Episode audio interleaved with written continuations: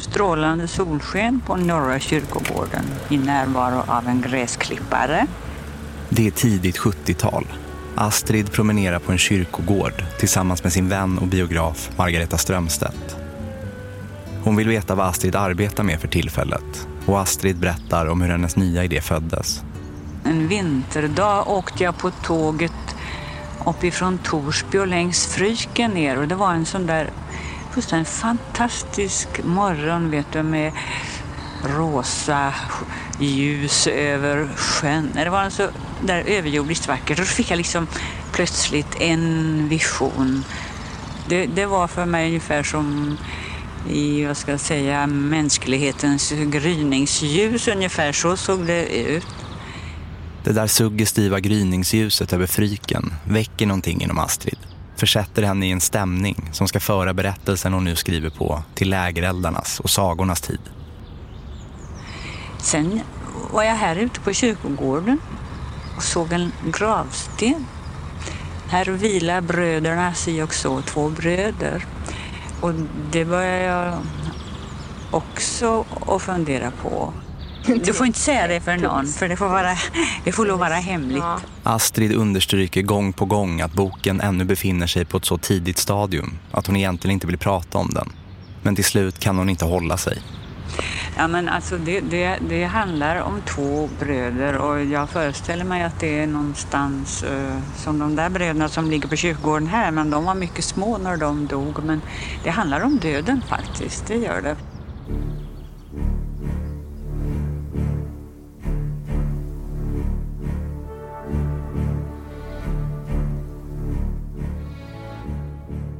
Jag heter Joel Silberstein Hont och det här är Astrid, ett liv. En serie i fem delar om en av vår tids största författare.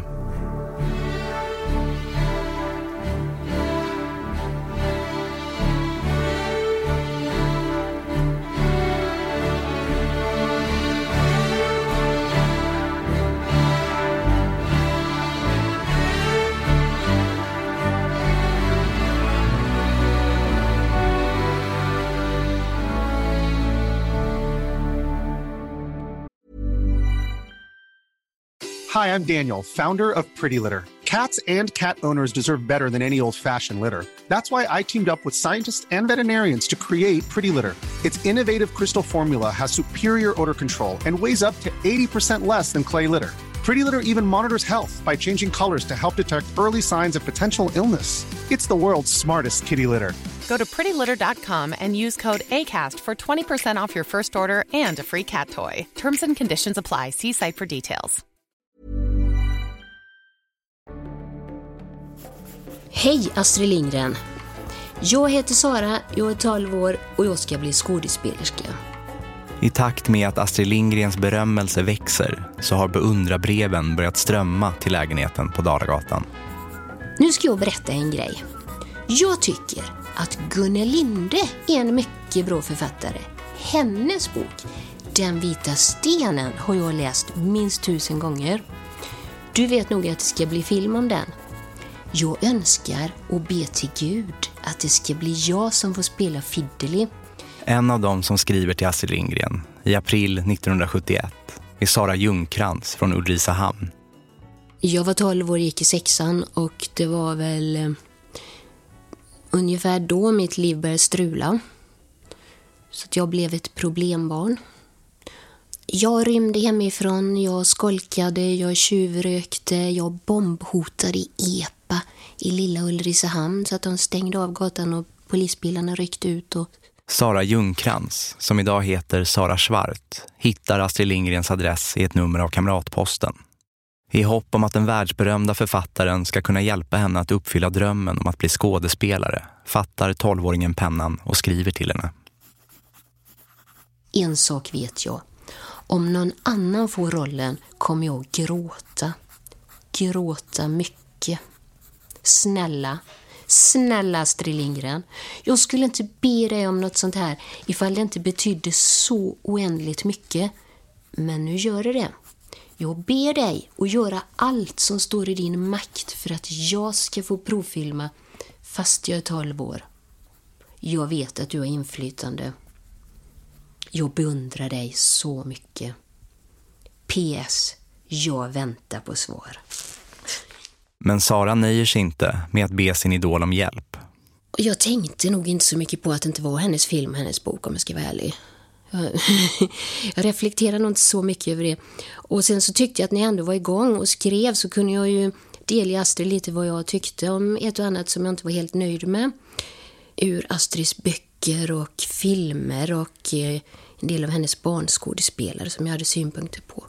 Det här var ju ingen strategi, det inser jag ju nu, men då följde sig helt naturligt för mig. Jag tyckte inte det var något konstigt alls. När Astrids svar kommer öppnar Sara det högtidligt med brevkniv. Men så fort hon börjat läsa övergår det stora ögonblicket i en känsla av skam. Astrid läxar upp Sara och går i svaromål. Som om hon, tolvåringen, vore en vuxen slipad recensent. Tätt, ilsket, maskinskrivet. Otroligt skarpt alltså. Och jag minns ju hur jag stod på toaletten och läste detta. Och hur jag kände en sån riktig fysisk smärta i hela kroppen. När jag med all kraft försökte hålla tårarna tillbaka. Och så tänkte jag detta som jag har skrivit och som hon har svarat. Det ska ingen människa få veta. Ingen, absolut ingen någonsin i evighets evigheter. Jag rev sönder brevet spolade ner det på toa.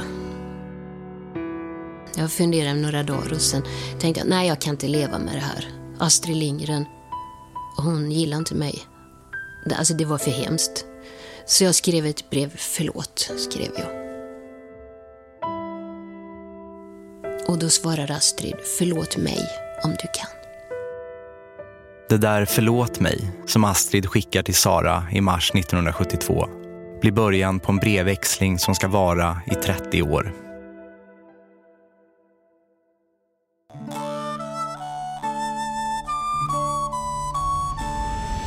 Det är nästan som en saga tycker jag. Och lite lite som en spökhistoria också. Och ändå är alltihop sant. Fast det vet nog ingen mer än jag och Jonathan. När Astrids nya roman Bröderna Lejonhjärta kommer ut strax före julen 1973 väcker den nästan omedelbart debatt. Det var kontroversiellt. Det var kontroversiellt att hon skrev en fantasyroman och det var kontroversiellt att hon skrev om döden. Den där politiserade synen på litteratur som Astrid raljerade över i sitt brev till en blivande barnboksförfattare tre år tidigare är fortfarande i högsta grad levande, berättar biografiförfattaren Jens Andersen. Att då, i det rådande klimatet, ge ut en fantasyroman, en saga, anses oansvarigt och världsfrånvänt. Netop därför fann hon en, en desto större glädje i att skriva en, øh, en saga. Alltså det var för henne äh, helt perfekt. Men kanske var det just det politiska klimatet som sporrade henne. Och enligt Jens Andersen löper den instinkten som en röd tråd genom hela Astrids liv och författarskap. Om någon avkräver henne någonting som hon inte håller med om, då gör hon helt tvärt emot. Alltså hon var helt sin egen som författare. Jag tror i verkligheten, det är ett tecken, man gott kan se genom hela hennes liv och verk, att hvis någon förväntade att hon skulle göra sån eller sån, så gjorde hon det rakt motsatta. Samtidigt är Bröderna Lejonhjärta, understryker Jens, i allra högsta grad en revolutionär bok. I Nangijala pågår ju ett regelrätt uppror. Frihetens storm ska komma och den ska knäcka förtryckarna som när träd knäcks och faller. Den ska gå fram med ett dån och sopa bort all vår träldom och äntligen göra oss fria igen. Hade kritikerna bara ansträngt sig lite för att se bortom den, enligt dem, förkastliga sagoskruden och inte, som Jens Andersen uttrycker det, läst boken som fan läser Bibeln, så hade de kanske trots allt fått sitt revolutionära lystmöte. Ja, jamen det är det är det ju när man kommer in i Bröderna Lejonhjärta är det ju, är det ju revolutionära øh, revolutionære paroler, og alltså det är ju ett oprør, øh, där foregår, en, en, en helt klassisk upprörshistoria. Om kritiken från den politiska vänstern gör gällande att Astrid inte tar tydlig ställning så menar andra belackare att hon i och med Bröderna Lejonhjärta har gått för långt. Barn ska inte behöva konfronteras med döden på det sätt som den skildras i boken. Barn ska inte höra øh, om döden, de ska inte diskutera döden. eller sånt. Men det Astrid ville med Bröderna Lejonhjärta det var ju att skapa en, øh, en tröstebok för barn. Den där kvällen när jag var så rädd för att dö, då satt han hos mig i flera timmar och vi pratade om Nangijala. Men ganska tyst för att mamma inte skulle höra det. Men Astrid är ute i ett tydligt ärende. Det berättar hon om för Margareta Strömstedt redan under deras kyrkogårdspromenad när hon är mitt uppe i arbetet med boken. Jag tycker det egentligen är fruktansvärt att tänka sig alla barn som går omkring och är, i sina stilla stunder har denna dödsångest, mm. för det har de. I en tid när religion och tron på ett liv efter detta i stor utsträckning har försvunnit ur barnens liv behöver trösten ta sig andra uttryck än tidigare. För barns rädsla och funderingar finns ju kvar. Frågorna kring döden är eviga. De kan behöva ha någon sorts liten jag ska säga, reservutgång som inte är religiös alls. Jag menar, den här boken kommer nog eh, inte att vilja accepteras i några skolor och inte någonting där det finns någon som helst religiös eh, inverkan för att den här skildrar, ja, det skildrar i alla fall en liten tuberkulös kille som ligger i, i sängen och han vet att han ska dö. Men den där reservutgången ska visa sig svår att gestalta. Under arbetet med Bröderna Lejonhjärta har Astrid för första gången stora svårigheter med sitt skrivande. Det som i nästan 30 år verkat gå så lätt för henne. De sista kapitlen kämpar hon med länge, berättar Jens Andersen. Inte på grund av skrivkramp, men för att hon vill göra det rätt. Boken handlar om så svåra saker, livet och döden. Därför var det oerhört viktigt för henne att inte bli missförstådd. Det var en stor utmaning øh, för Astrid. Hon var väldigt mycket i tvivel, tror jag, kring øh, hur den skulle sluta. Och det hänger samman med att hon inte ville missförstås som berättare för barn. Jag såg inte djupet framför mig, men jag visste att det fanns där. Och jag behövde bara ta ett steg ut i mörkret så skulle allt vara över. Det skulle gå så fort. Skorpan lejonhjärta, sa Jonathan. Är du rädd? Nej. Jo, jag är rädd. Men jag gör det ändå, Jonathan. Jag gör det nu, nu. Och sen blir jag aldrig mera rädd. Aldrig mera rädd. Åh, Nangilima. Ja, Jonathan, ja, jag ser ljuset. Jag ser ljuset.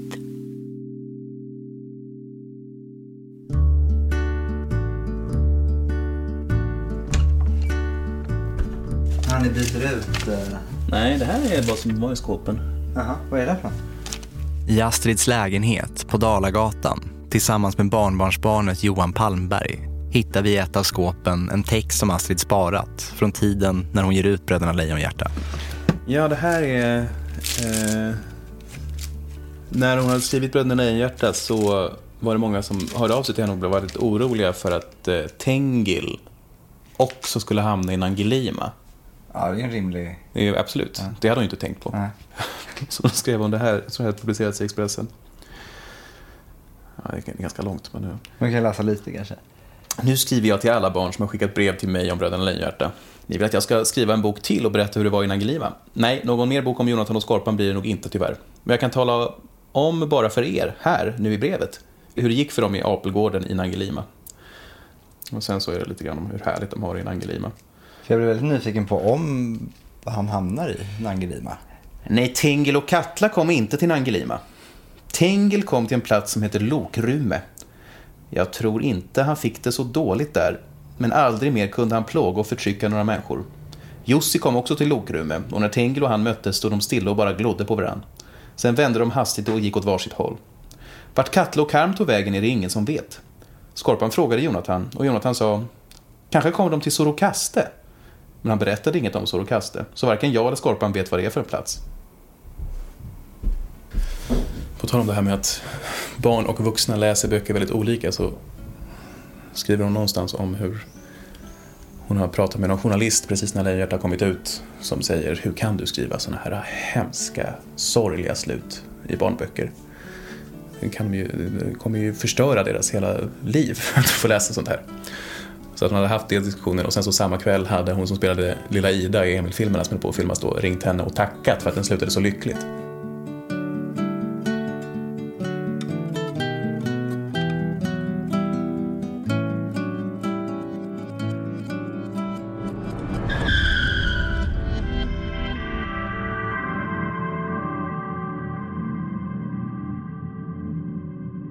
En februaridag 1974 har Astrid och hennes hemhjälp Gerda Nordlund ett litet jubileum. De har firat att Nolle, som hon kallas, har jobbat hos Astrid i över 20 år. Oh, det glömmer jag ju aldrig i mitt liv, för vi var ju så goda vänner. Och vi var väl ungefär lika gamla, tror jag. Hon kom och frågade om jag ville ha kaffe. Och då sa jag ja. Men hon hörde inte det, utan hon uppfattade det som att, att jag sa nej. Och då sa hon, ja då brydde inte jag mig om det heller, sa hon. Utan för då skulle hon gå istället. Då, ja. 90 år gammal minns Astrid fortfarande det där lilla missförståndet. Det visade sig bli hennes sista chans att dela en kopp kaffe med Nolle. Hon gick härifrån vid sjutiden på kvällen. Och klockan tio ringde de till mig här och sa att eh, fru för ni har en, en hemhjälp, eller vad han sa, som heter si och så. Ja, sa jag, det har jag. Ja, och då ville han bara tala om att hon hade blivit påkörd och omkommit. Ja, det var nog så hemskt så det var inte sant.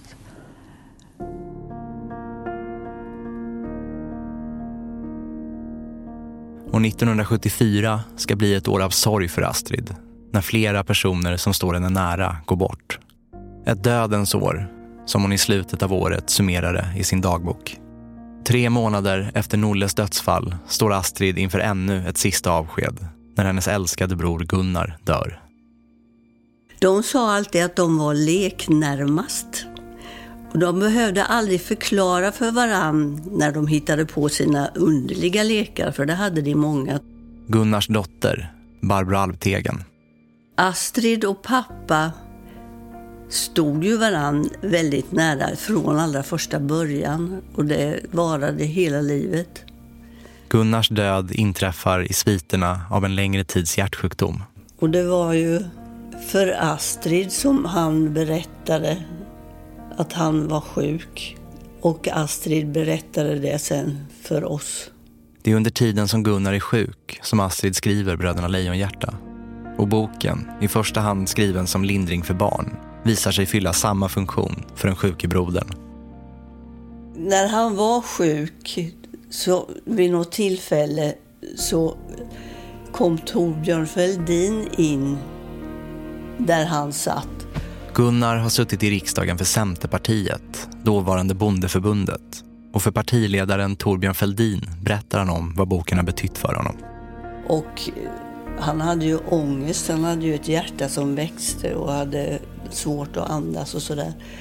Och då, då lär pappa ha sagt att det är inte alla som har en syster som kan skriva en tröstebok.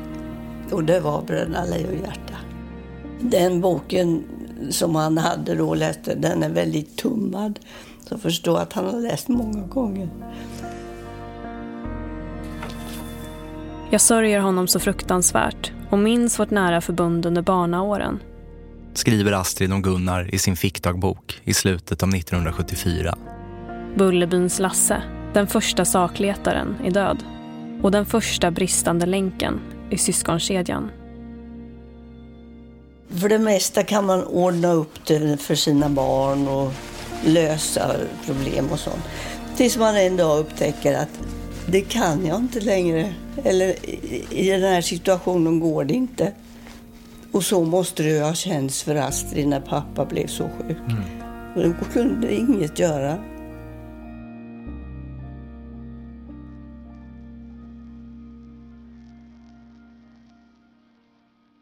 Alltså hon kunde ju skriva om att hennes bror höll på att dö. Och att en nära vän, som också var hennes hushållerska, precis hade omkommit i en bilolycka. Och liksom sådana där riktigt allvarliga personliga saker som vuxna människor aldrig brukar berätta om och dela med sig och prata om med barn och tonåringar på det viset. Astrid och Sara, som nu hunnit bli tonåring, har fortsatt att skicka brev till varandra. Tonen har snabbt blivit förtrolig. De har lovat varandra att inte visa breven för någon. Att det de skriver bara är för deras ögon. Dina brev lägger jag under madrassen, har Sara försäkrat. De breven där Astrid skrev om sig själv, de betydde allra mest för mig och jag gick och tänkte på dem och jag insåg att det här var stort och, och de betydde jättemycket. Men jag begrep liksom inte att eh, ge respons på det. Utan jag får bara fortsätta att blära på mig själv sida upp och sida ner. Astrid engagerar sig i Sara, ger henne råd och uppmuntrar henne att skriva och berätta vad som händer i hennes liv. Och när Astrid får veta att Sara blivit slagen hemma reagerar hon starkt. Hur kan, kan, kan man ge sig till att slå ett barn? Och sitt eget barn till på köpet? Det skulle verkligen behövas ord som ännu inte är uppfunna för att förklara det. Jag skriver inte det här för att hetsa upp dig mot dina föräldrar. Men jag vill att du ska veta att en utomstående människa anser att du har rätt. Rätt att inte vara ett snällt, tåligt barn. Astrid öppnar i sina brev också dörren till sitt eget inre. Hon inviger Sara i sina tankar och berättar hur hon själv var när hon var i Saras ålder. I Astrid hittar Sara en förtrogen, en vuxen hon kan visa sig för och som faktiskt lyssnar. Ännu tror jag inte att jag känner någon enda människa som är sig själv. Jo förresten, kanske jag gör det. Möjligtvis känner jag sådana som är nästan sig själva. Och det är bara dem som jag tycker om. Det är en sak jag vet. Jag skulle aldrig bli kär i någon som aldrig visade mig sin själ. Så få som gör det. Så mycket jag missar, så oändligt mycket som jag aldrig någonsin får veta. Jag, Astrid börjar med att citera mig. Så oändligt mycket som jag aldrig någonsin får veta. Står det där på tal om vad som döljs innanför skalet hos människor i deras själar. Nej, det har du så rätt i. Fullt och helt är det ingen människa som öppnar sig, även om hon längtar efter att kunna göra det. Men varenda en är instängd i sin ensamhet. Alla människor är ensamma. Fast en del har så mycket folk omkring sig att de inte förstår det eller märker det förrän en dag. Att hon frivilligt resonerar med mig som om jag var en jämlike så här. Det gav ju mig någon slags eh, känsla av att jag hade ett värde. Att hon tog mig på allvar. Att jag kände att Astrid var min vän. Mer än de flesta andra man, vänner som man har i, i verkliga livet. så. Jag kände att vi, hon var verkligen min vän. Sara och Astrid träffar aldrig varandra. Hela deras 30-åriga vänskap sker på papper. Breven förblev under madrassen och det är först i vuxen ålder som Sara berättat för världen om sin brevkompis. Det har ju kommit några ungdomar och skrivit brev till mig och tagit kontakt och då har jag försökt att skriva tillbaka uppmuntrande och liksom men det går inte att få, få ihop sådana brev som Astrid skrev. Hon var världens bästa brevvän. Det är inte bara för Sara som breven får en avgörande betydelse. Över 40 år senare, när brevväxlingen ges ut som bok med titeln lånad från Astrid och Saras överenskommelse, Dina brev lägger jag under madrassen, så blir den för Jens Andersen en nyckel till förståelsen av Astrid Lindgren som person. Och faktiskt det som får honom att börja skriva biografin om henne. Astrids svar är ju mycket vuxna och mycket myntet på ett väsen, en, en flicka som, som inte kan ha forstået allt det Astrid skriver. hun. det är ju några mycket, mycket filosofiska svar hon plötsligt ger. Der er jo... Brevväxlingen kännetecknas, menar Jens Andersen, även den av det som han så ofta återkommer till. Astrids förmåga att känna in och läsa av andra människor. Oavsett om det är hennes egen son, en tysk diktator eller en vinddriven tolvåring i Ulricehamn så visar hon hela tiden prov på en alldeles unik inlevelseförmåga. Alltså det är väl nog en av de ting som är mycket karakteristisk för Astrid Lindgren att förstå henne som person, Att hon var oerhört god till att øh, at aflæse andra människor och se in i deras psyke. och, øh, och det är ju det, hon gör med Sara i den här brevväxlingen. Hon ser in i Sara och ser så i Sara och sig själv Astrid ser sin brevvän. Hon ömmar för henne och vill hjälpa henne. Men ganska snart i deras korrespondens är det, enligt Jens, nästan som om Astrid börjar skriva till sig själv som tonåring. Hon speglar sig i Sara. Fra det punkt begynder brevvekslingen egentlig at være en brevveksling, hvor at Astrid, uden måske at være medveten om det, skriver brev til sig selv som tonåring. Varenda en är instängd i sin ensamhet, skriver Astrid till Sara. Och plötsligt går det upp för Jens Andersen vad det är i Astrid Lindgrens böcker som griper tag i barnen. Vad han menar är den allmänmänskliga kärnan i alla hennes karaktärer och berättelser. Ensamheten. Och där, där gick det plötsligt upp för mig, det är det, som verkligen griper børn også, når de læser hendes bøger. Børn kan ikke sætte sig ned og forklare, øj, jeg har læst om min ensomhed i Astrids bøger. Det, men de känner det. De känner det på sin kropp och själ. Om du er totalt ensom, om der ikke findes nogen ting, øh, andre mennesker kring dig, der har du en sidste mulighed, a ticket to a ride, din fantasi. Du kan fantisere dig ud af ulykken. Pippi satt vid bordet med huvudet lutat mot armarna. Med ett drömmande uttryck i ögonen stirrade hon på ett litet ljus som stod framför henne med fladdrande låga. Hon, hon ser så ensam ut på något vis, sa Annika och darrade lite på rösten. Åh, Tommy, om det vore morgon så vi fick gå till henne med samma. Om hon ville titta hitåt så skulle vi kunna vinka åt henne, sa Tommy. Men Pippi bara stirrade framför sig med drömmande ögon. Och så släckte hon ljuset.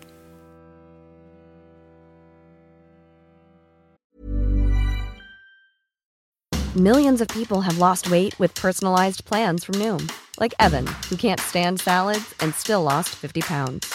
Salads generally for most people are the easy button, right? For me, that wasn't an option. I never really was a salad guy. That's just not who I am. But Noom worked for me. Get your personalized plan today at Noom.com. Real Noom user compensated to provide their story.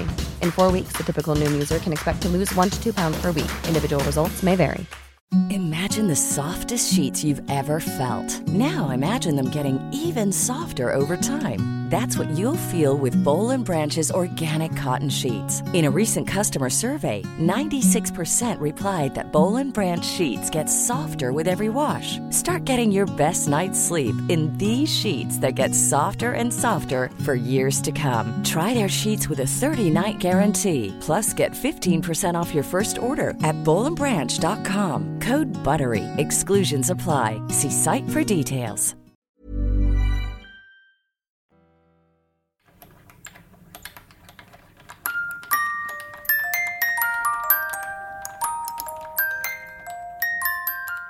Vi är i Astrids arbetsrum.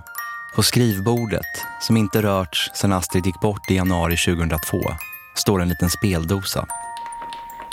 Internationalen. Internationalen. Melodin som Johan Palmberg vevar fram är Internationalen, arbetarrörelsens ledmotiv. Var den kommer ifrån, jag misstänker att det är en gåva från någon ryss. Men det är lite kul tycker jag att i den här lägenheten så finns det ganska många föremål ändå som ingen vet vad historien bakom är. Här vid skrivbordet med utsikt över Vasaparken, där hon renskrev sina stenograferade bokmanuskript, ska Astrids arbetsdagar från och med 70-talets andra hälft allt mer komma att handla om annat än barnböcker. Hennes skrivande kommer då i huvudsak att bestå av debattinlägg och brev. Men man, det för oss ju lite osökt, Internationalen, till eh, den här tavlan här. Som är en bild på Astrid eh, och Gunnar Sträng där hon med en kofot lyfter ur pengar ur Gunnar Strängs ganska uppsvällda mage. Jag kunde väl aldrig drömma om att det skulle bli en sån våldsam upphetsning om att jag hade skrivit sagan om Pomperipossa. Mitt rum här var fullt av blommor. Klockan har passerat fem minuter över sex och Morgonekot dristar sig till att fråga vad ni skulle säga om en marginalskatt på 102 procent. Den 10 mars 1976 publicerar Expressen på ett heluppslag Pomperipossa i Monismanien. En helt nyskriven saga av Astrid Lindgren skulle ni alltså säga om att betala mer i skatt än vad ni tjänar? Ja, det är faktiskt en bister verklighet för en höginkomsttagare så som Astrid Lindgren skildrar den i en saga i Expressen. En saga med starkt verklighetsunderlag. Den världsberömda barnboksförfattaren och egenföretagaren har känt sig tvingad att ryta ifrån när det gått upp för henne exakt vad det är hon förväntas betala i marginalskatt. Över 100 procent. Och hon gör det på sitt sätt, med en saga. Vet du om att i år är din marginalskatt 102 procent? Du pratar, sa Pomperipossa. Så många procent finns ju inte. För hon var inte särskilt hemma i den högre matematiken nämligen. Jodå, fick hon höra. I Monismanien fanns det hur många procent som helst och om man la ihop inkomstskatten och de sociala avgifter som Pomperipossa skulle betala eftersom hon var egen företagare så blev det 102 procent. Sen fick Pomperipossa säga vad hon ville. I skottlinjen för den obevekliga Astrid Lindgren hamnar den socialdemokratiska finansministern Gunnar Sträng. Ja, här har man i skattepolitiken nu med förtjusning eh, citerat en eh, intressant artikel av Astrid Lindgren. Jag fick den just här i Expressen och har ögnat igenom den också. Den är en eh, intressant eh, kombination av eh, eh, litterär förmåga och eh, stimulerande litterär förmåga och djup osakun, osakkunskap i skattepolitikens irrgångar. Men det sista begär vi ju inte att Astrid Lindgren ska klara. Istället för att hålla med om det orimliga uträkningen väljer Gunnar Sträng, kanske mot bättre vetande, den otacksamma rollen som motståndare i ett ordkrig med Astrid Lindgren. Ekonomi kan barnboksförfattaren ingenting om, enligt honom. Sen sa han ju att jag borde hålla mig till mina sagor. Då svarade jag så fint att jag tycker att han och jag borde byta yrke. För han kunde inte räkna, men det kunde jag. Däremot så kunde han berätta de vildaste sagor.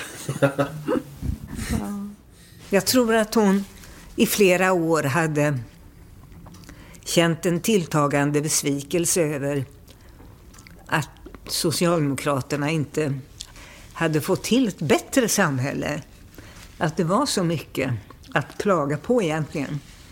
Och så blev väl det här på något vis droppen. Karin Nyman, Astrids dotter, minns när Pomperipossa-debatten drar igång och känslan av att hennes mamma nu blottar strupen och gör sig sårbar på ett helt nytt sätt. Jag kommer ihåg när hon skulle skriva, eller när hon hade skrivit den här brandartikeln då, Pomperipossa.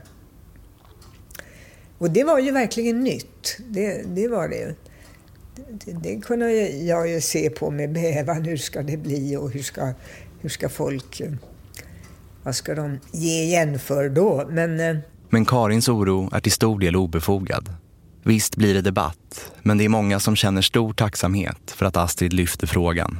Ja, då är hon ju tvungen att eh, eh förbrödra sig med en massa nya människor.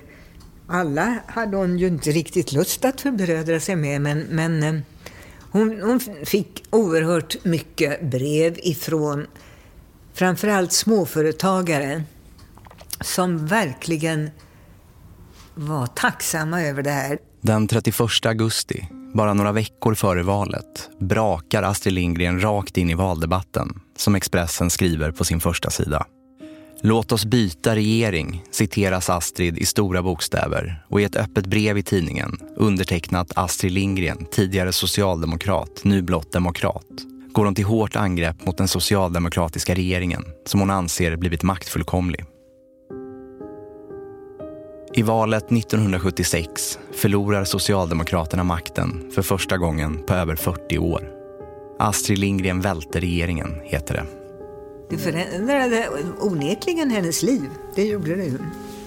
Hennes tillvaro. Men eh, jag tror inte att hon egentligen då var så uppfylld av att nu har jag blivit kändis på ett nytt sätt. Pomperipossa-debatten ska visa sig bli en vändpunkt för Astrid Lindgren och början på en helt ny tid i hennes liv. Som jag ser det sista stora kapitel i hennes liv. Nu börjar, som Jens Andersen säger, det sista stora kapitlet i Astrids liv. Där insikten om den makt hon har nästan ålägger henne att använda den för att försöka göra skillnad för människor. Inte bara genom sina böcker. Det finns saker man bara måste göra. Men då sa Jonathan att det fanns saker som man måste göra även om det var farligt. Varför då, undrade jag. Annars är man ingen människa utan bara en liten lort, sa Jonathan.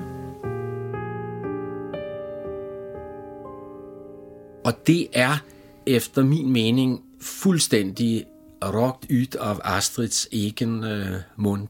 Därför hon, äh, øh, var det någonting hon inte ville som människa så var det att vara en liten lort.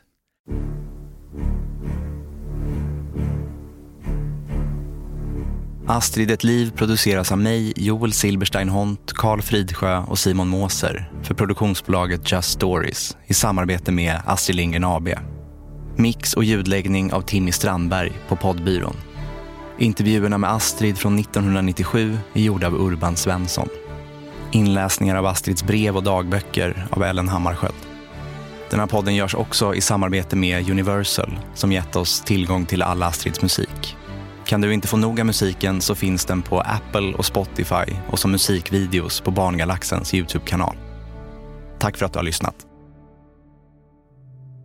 Natten är stjärnklar och Mikkel Räv smyger fram till gården där människorna bor för att få sig en munsbit.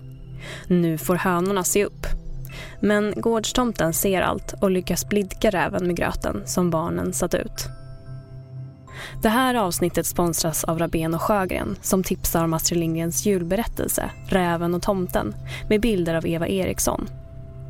I år kommer den i form av en pop-up-bok som bjuder på extra dramatik med överraskningar, tredimensionella uppslag och många luckor att öppna och kika bakom. En magisk julsaga.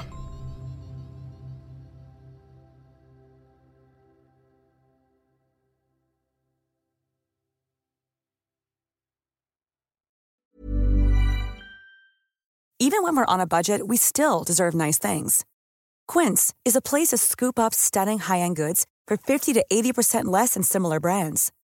They have buttery soft cashmere sweaters starting at $50, luxurious Italian leather bags, and so much more.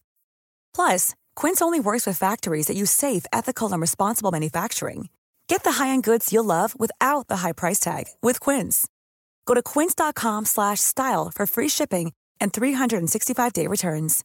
Imagine the softest sheets you've ever felt. Now imagine them getting even softer over time. That's what you'll feel with Bowl and Branch's organic cotton sheets. In a recent customer survey, 96% replied that Bowl and Branch sheets get softer with every wash. Start getting your best night's sleep in these sheets that get softer and softer for years to come. Try their sheets with a 30-night guarantee. Plus, get 15% off your first order at bowlandbranch.com. Code BUTTERY. Exclusions apply. See site for details.